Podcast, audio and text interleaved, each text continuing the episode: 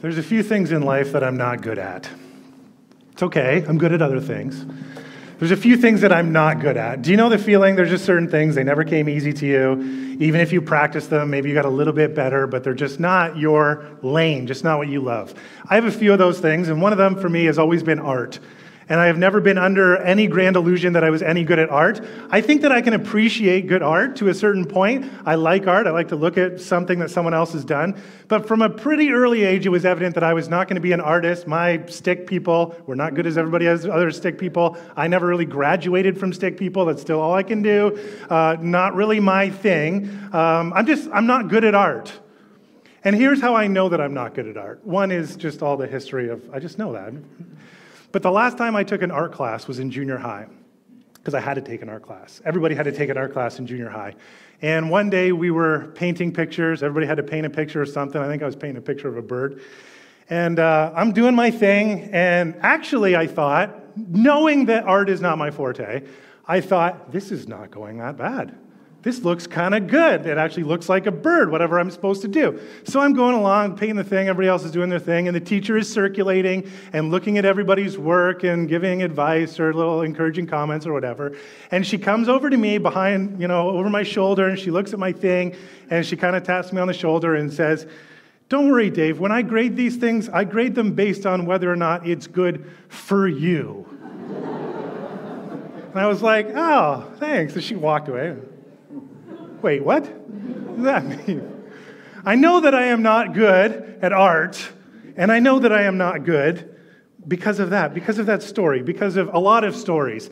And I don't really care. Like, uh, you know, again, love to appreciate art, but it's not like the driving force of my life that I need to be a great artist. The problem is, a lot of us have significant areas in our life that do really matter to us where we would still say, I'm not good at, and I know that because. If you had to fill in those two sentences, what would you say? I am not good at, and I know that because. So maybe there's something you know that you're not good at, something in life that maybe you wish you had done better, you've achieved something, you, you know, you're at a higher level. And the reason why you know that is because you've got a story. You could say, there's a story that tells me why I'm not good at that. Now, again, if it's art class and art was never a big deal to you, no big deal. But for a lot of us, we would fill that out and we would say something like, I know that I'm not good at being a mom. And then you have a story that in your mind tells you why you don't think you're a good parent, or a dad, or a spouse, or a leader, or a Christian, an evangelist, why you're not good at overcoming temptation. And the problem is for many of us, we know, at least in our head, we're not good at this, and we've got it because. We've got a story that goes along with it, a story that's lodged itself somewhere in our brains that reminds us and tell us, you're not good at this, you're not good at this, you're not good at this. You have failed in this area. And maybe some of us have struggled through those failures to even believe that there is something better for us, that we could grow in that area, that we could be restored in that area, that we could overcome some of the fears or the challenges that we have. And so today I want to talk about what it looks like to conquer our failure. John chapter 21 Follow John 20 if you were here last week, and uh, we're talking about these stories of the disciples. They're trying to figure out life, put the pieces back together after following Jesus for a few years. And then Jesus is crucified, he's resurrected, and you might think, oh, now everything's just supposed to be perfect, and you know the resurrection solves everything. And yet they're trying to figure out life. They're trying to figure out what it looks like to follow a resurrected Jesus. Uh, what they thought was going to happen, for the most part, had not happened. And so they're thrust into trying to figure it out. And at the end of the Gospels, we get these great stories that I think teach us so much, help us so much um, as they conquer some of the things that are in their past and teach us about how we might move forward the way that they had to move forward in the light of things that they had dealt with. So, John chapter 21, starting in verse 1, says Later, Jesus appeared again to the disciples beside the Sea of Galilee. This is how it happened. Several of the disciples were there Simon Peter, Thomas, nicknamed Twin, Nathanael from Cana in Galilee, the sons of Zebedee, and two other disciples. Simon Peter said, I'm going fishing. We'll come too, they all said. So they went out in, a, in the boat, but they caught nothing all night. At dawn, Jesus was standing on the beach, but the disciples couldn't see who he was. He called out, Fellows, have you not caught any fish? No, they replied. Simon Peter, Jesus is crucified, resurrected, says, Let's go fishing. Why? So the disciples knew how to do. Many of them had been fishermen. That was their previous way of life. It's what they, what they knew, it's what they knew how to do, it's how they made money. Uh, it's natural, in a sense, that after this great crescendo of the cross and the resurrection, and now what do we do in life? Well, what do you do? We often go back to the things that we know, back to the rhythms and the routines, to the skills that, that we uh, are, are, accustomed to. Sometimes in commentaries, if you're reading uh, on this passage, sometimes people they, they go, oh, these disciples, they totally missed the point. They're going fishing. They're supposed to be doing great things for God and building the kingdom of God. And maybe they were supposed to do that, and they certainly do eventually. Uh, but also, I think it's just very human for them to say, well, what are we supposed to do now? Let's go fishing. That's, this is what we did before. Let's go fishing. It's what we know. And when we don't know what to do, we go back to what we know. They had a frustrating night. They couldn't catch anything and they see Jesus, although at first they don't recognize him. We're not sure why they don't recognize him. It might be because it's dawn, and so maybe it's too dark to see him. But we also see when the resurrected Jesus shows up to people that he knew before the resurrection, often there's some kind of change. We don't always know, and it takes people a while to recognize Jesus, which I think, uh, if you go deeper than just the literal reading of that, really makes a lot of sense because for all of us, sometimes it just takes a little while for our eyes to be open and to see Jesus and what he's doing in our lives. Verse 6 says, Then he said, Jesus said, Throw out your net on the right side of the boat and you'll get some. So they did. And they couldn't haul in the net because there were so many fish in it. This is, I don't know about you, my son and I love to go fishing together. And my son, he could fish the entire day if you let him. He would just, he would go out there and fish and fish and fish. And I have a lot of fun with him. The most fun is when he's six he catches a really big fish because it's hilarious watching a little person catch a big fish. And he gets so excited, of course, haul that thing in and just, you know, the joy of we caught a fish. What a, well, the disciples had the exact opposite experience, which happens sometimes. If you're a fisher, you know that happens sometimes. You can spend the entire day out there and you go everywhere you know to go and fish in all the good fishing spots. And then you come back and you've got nothing. And you know what the most annoying thing is when that happens? You're frustrated, you're tired, maybe you're hot, and someone goes, Oh, did you try over there? Yes, I tried over there. That's kind of what Jesus does here. Oh, try the other side of the boat. And they've got to be thinking, we're professionals. We spent most of our life up until this point fishing. We know what to do, but they do it anyway. And they catch so many fish. Look, there's some pre shadowing, foreshadowing here going on. That they, even back at fishing, were complete failures.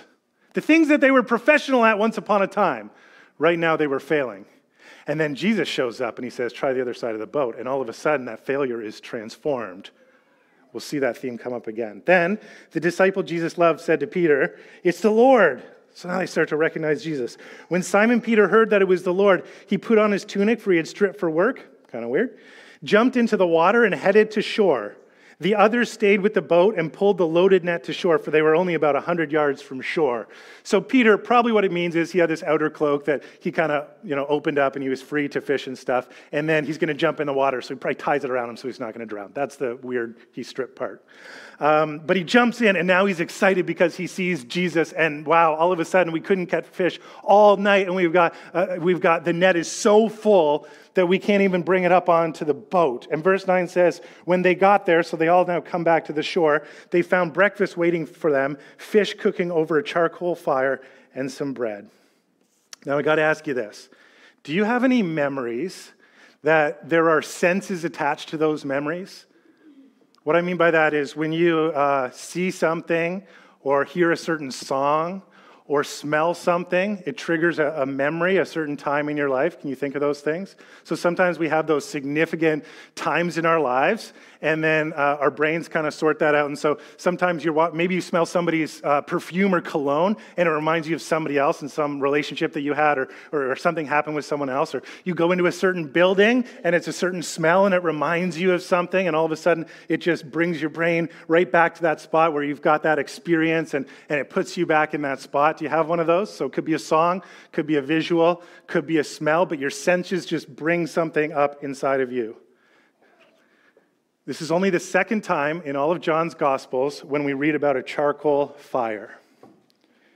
Jesus is here now cooking breakfast around a charcoal fire, which is not a super common thing to bring up. And the only other time a charcoal fire is mentioned in John is John chapter 18. And it's a story about Peter, Simon Peter, who was standing around the charcoal fire. Here's what it says Jesus was arrested. Everything was going down, everything was leading to the cross, everything was dangerous. Peter had to stay outside the gate. Then the disciple knew the high priest spoke to the woman watching at the gate, and she let Peter in. The woman asked Peter, You're not one of that man's disciples, are you? No, he said, I'm not. Because it was cold, the household servants and the guards made a charcoal fire. They stood around it, warming themselves. And Peter stood with them, warming himself. Meanwhile, as Simon Peter was standing by the fire, warming himself, they asked him again, You're not one of the disciples, are you? He denied it, saying, No, I am not. But one of the household slaves of the high priest, a relative of the man whose ear Peter had cut off, asked, Didn't I see you out there in the olive grove with Jesus? Again, Peter denied it, and immediately a rooster crowed. Three times, Peter fails. His ultimate failure in life. The inability to be faithful. He couldn't do the right thing. He didn't have enough courage. He couldn't be loyal to his friend, his Lord, his Savior. He'd given up so much to follow Jesus, but when it got hard, he couldn't follow through. When it mattered most, he wasn't strong enough, and his resolve crumbled. Couldn't be there, couldn't stand in, couldn't take the hits. Must have been devastating to witness Jesus crucified and to have known that as a disciple you weren't willing to stand by him to even acknowledge that you were his followers. This is Simon Peter's great failure. And now, once again, he stands by a charcoal fire. I wonder if the sight, I wonder if the smell of the smoke brought him back to that moment of his great failure. Transported back to when he was not enough. There's a lot of uh, responses or reactions that we have to our failures. There's a lot of ones that aren't great, to be honest with you, but they're natural, and we've probably all done them. Uh, I'll just I'll go down the list of a few of them. Uh, these are these are pretty common, and even you can talk to psychologists and stuff, and they'll bring this up because we've all got things that we're not proud of, all got regrets, all got um, things in our lives we wish we had done better at or wish we were stronger for. Um, but here's some of the ways that we deal with failure in our lives. One of them is perfectionism. So we vow to ourselves that I will be perfect. I will not make mistakes. I will make sure that everything is right. I will go to painstaking effort to ensure that I never make a mistake again. And this is a very difficult way to live because we all make mistakes because we can never live up to our own idea of what is perfect, because all of our stories have broken parts to it, because it's just impossible to be perfect all of the time. And so when we kind of move into that perfectionist mode, we become, uh, we become vulnerable to mood swings, because something, even a little mistake, can really throw us off. We become anxious and insecure. We anticipate sometimes that we'll be rejected for not being good enough or, or being perfect enough. We would get defensive to criticism if everybody, anybody's ever pointing out, even if it's constructive, something, uh, a mistake that we're making or something that's not just right. We get very, very defensive. We demand to be in control as much as we possibly can, even to an unhealthy amount. And we often tie ourselves and our self worth to the ability to accomplish something, to make sure that it is all done right. It's a very hard way to live in perfectionism. A little cousin to perfectionism is procrastination. Has this ever happened to you? You've got, uh, you've got an assignment due at work, an essay or something, or a report at work, or a presentation that you're working on, or you're writing a sermon, and you've got to make sure that it's good and that it's done right and that it's planned properly. And so you sit down to do all that work. And as soon as you sit down, ready to do that thing that you have to do that has to be done really well, you realize, oh man, the kitchen's got to be cleaned. I should do some vacuuming. It's been a little while. I've got errands. I got to run to the bank machine. By the way, nobody has to run to the bank machine for anything anymore. It's all online. But in that moment, all of a sudden, you've got a million things you've got to do. And what's going on there? It's because you're sitting down and you're going, oh, if I start typing, if I hit send, if I do that email, then it's out there. And part of us deep down is like, but it might not be right. It might not be perfect. And so we find ways to find other things to do, to not have to commit to that thing, to not have to push the button, to not have to send it in. We procrastinate and we find something else to do. Or we avoid t- taking risks. We think we're going to fail, be embarrassed, humiliated, defeated, so we don't try things. Keeps us from doing important things, bigger things, taking leap of faith, pursuing adventures that God might be calling us to. We don't try to succeed because we don't want to endure the pain of failure, and so we might avoid those risky things altogether. For some of us, it might be a sense of hopelessness or, or even pride, and I think those things go together. If we believe that we're going to fail, sometimes we just say, again, no use in trying. Why do it? There's no point. Why put in any effort? But then the flip side is so if that's hopelessness, ah, there's no use in doing it. Uh, pride says, uh, maybe I'm very insecure about doing these things, but I'm going to pretend like I've got confidence. I'm going to pretend like I'm, I'm, I'm worthy of something. I'm going to pretend like I'm something that I'm not. I'm going to exude confidence and make sure everybody thinks I'm worthy and I'm useful and, and I'm important and I've got all these things, even when behind the scenes we've really gone into despair and we're struggling. I wonder, Simon Peter standing next to the fire, smelling the smoke and seeing the flames, if he's experiencing all those emotions and asking himself, what's the reaction? Where do we go from here? Is there a way forward? Back in chapter 21, verse 10. Bring some of the fish you've just caught, Jesus said. So Simon Peter went aboard and he dragged the net to shore. There were 153 large fish, and yet the net hadn't torn. Now come and have some breakfast, Jesus said. None of the disciples dared to ask him, Who are you? They knew it was the Lord. Then Jesus served them bread and the fish. This was the third time Jesus had appeared to his disciples since, they had, since he had been raised from the dead. 153 fish. Why 153 fish? There's a few theories. Uh, one of them is that uh, the, the Jewish people at that time believed that there were 153 nations. And so they believe that the 153 large fish uh, are representative of the nations of the world and saying that the good news of Jesus, the kingdom of God, is a big enough net for everybody to be pulled in. And he was giving them an effectiveness to reach the entire world with the good news of Jesus and his grace and his forgiveness of the cross and resurrection.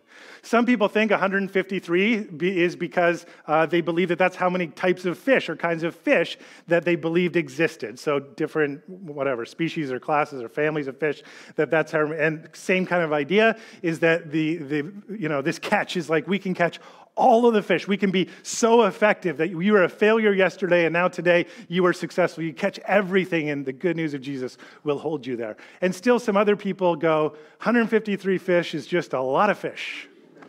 I don't know. Could be, could be any of those. Uh, but that is kind of the probably the mindset behind it. What's 153 fish? Is they go from no fish, they go from complete ineffectiveness, they go from complete failure, from I can't even fish anymore, and I was a fisher before I was following Jesus. And then Jesus comes and says, try the other side of the boat. And now all of a sudden, he's brought them an, effectiveness that they didn't have without him. That everything has changed. And they go, oh, we can't even, we can't even pull it in. And so they drag it the last hundred yards into the shore. A little more foreshadowing. Verse 15. After breakfast, Jesus asked Simon Peter, Simon, son of John, do you love me more than these?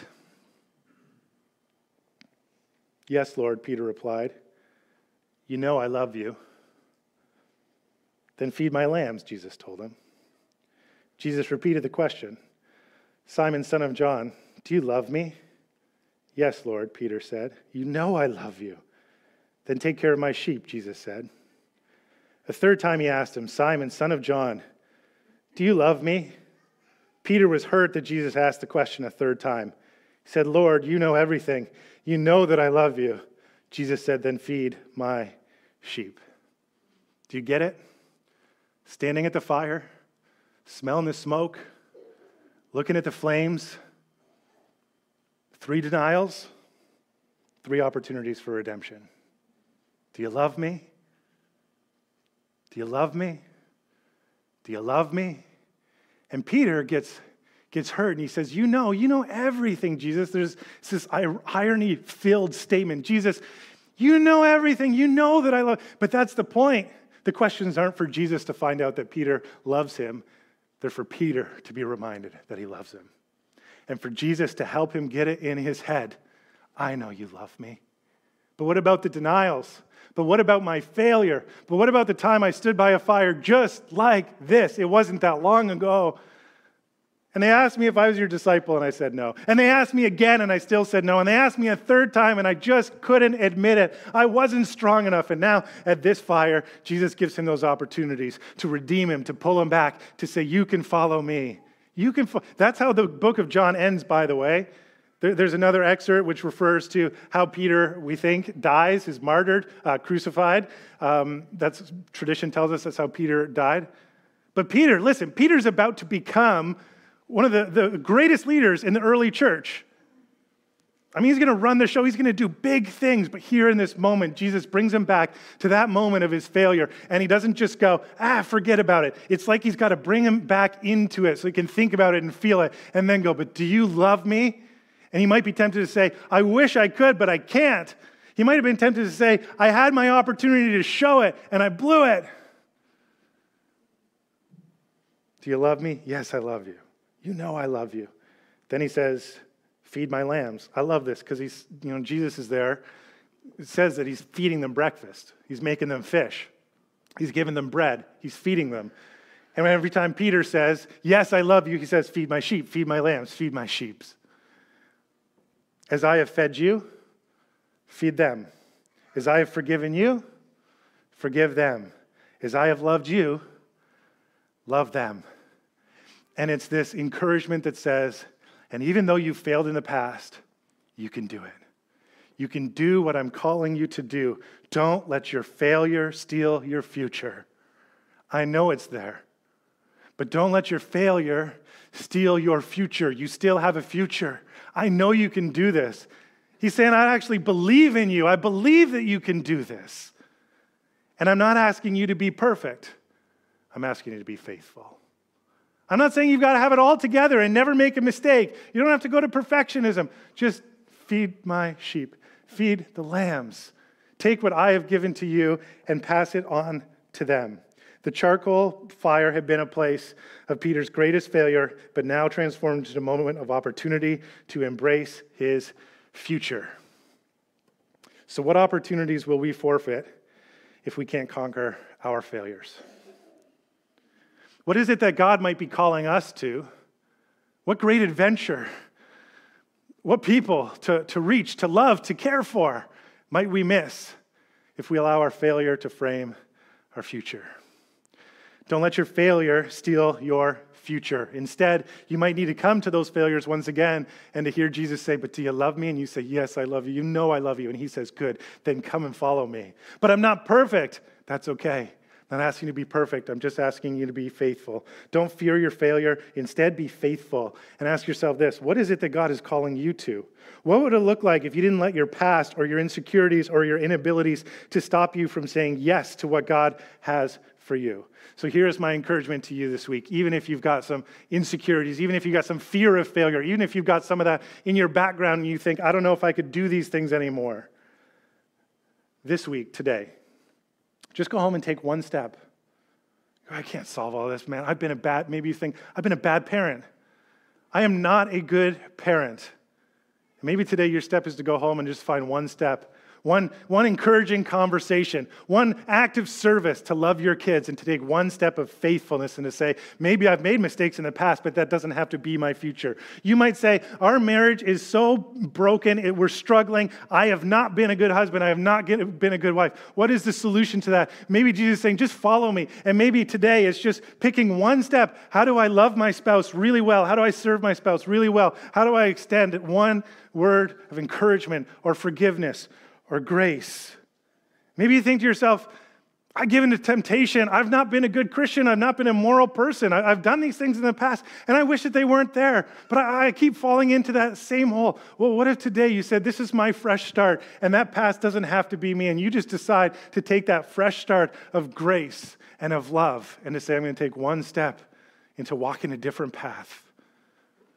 Jesus just saying, Do you love me? You say, Yes, come follow me. Come take the nutrients that I've given to you, absorb them, and then pass them along. So there's this uh, Japanese art form. Uh, it's called apologies for the, uh, the, the way that I say this. Kintsugi. I don't know if you've ever heard of this. Uh, there'll be a picture in the background. You can see what it is. Um, it is this, this art form whereby uh, they take broken pottery, so pottery that's been smashed and there's pieces everywhere. It's all broken, and uh, you know what it was supposed to be, it isn't. And they start to put it back together, but they put it back together with gold. They melt the gold, and where all the fault lines are, they start piecing it back together until it is what it is, except obviously it looks different.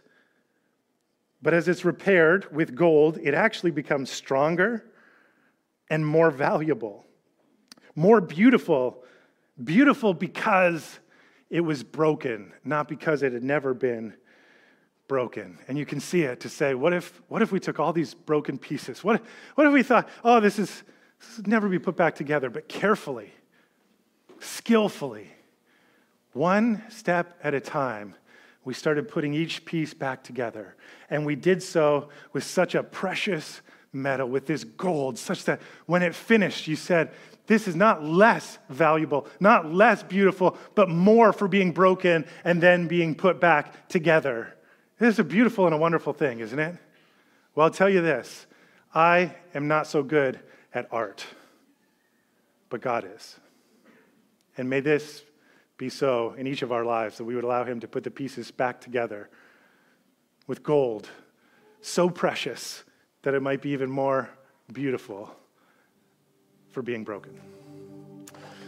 So, Heavenly Father, uh, we just want to say thank you. Thank you that um, the cross of Jesus shows us redemption, shows us a way forward we just want to lift up in our own minds uh, our own failures. And perhaps for some of us today, it's really painful.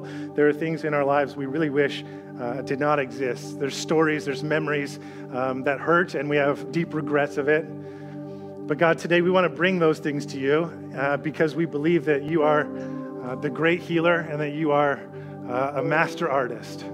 And even where our lives have fallen apart, I pray that today, just maybe in one step, you would, you'd start to take those broken pieces and put them together and as you put our lives together and as we trust you and we rely on you to do that, we, we wouldn't be stuck in, in looking around and looking at our failures in our past and, and simply saying, oh, it's all broken. But instead, we would say, in our brokenness, we praise you, God, for putting us back together.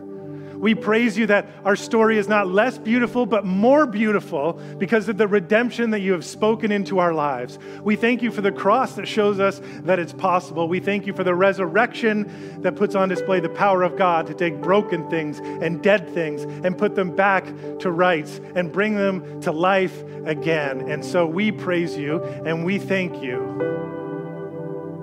for taking our broken, broken lives and putting them back together in Jesus' name.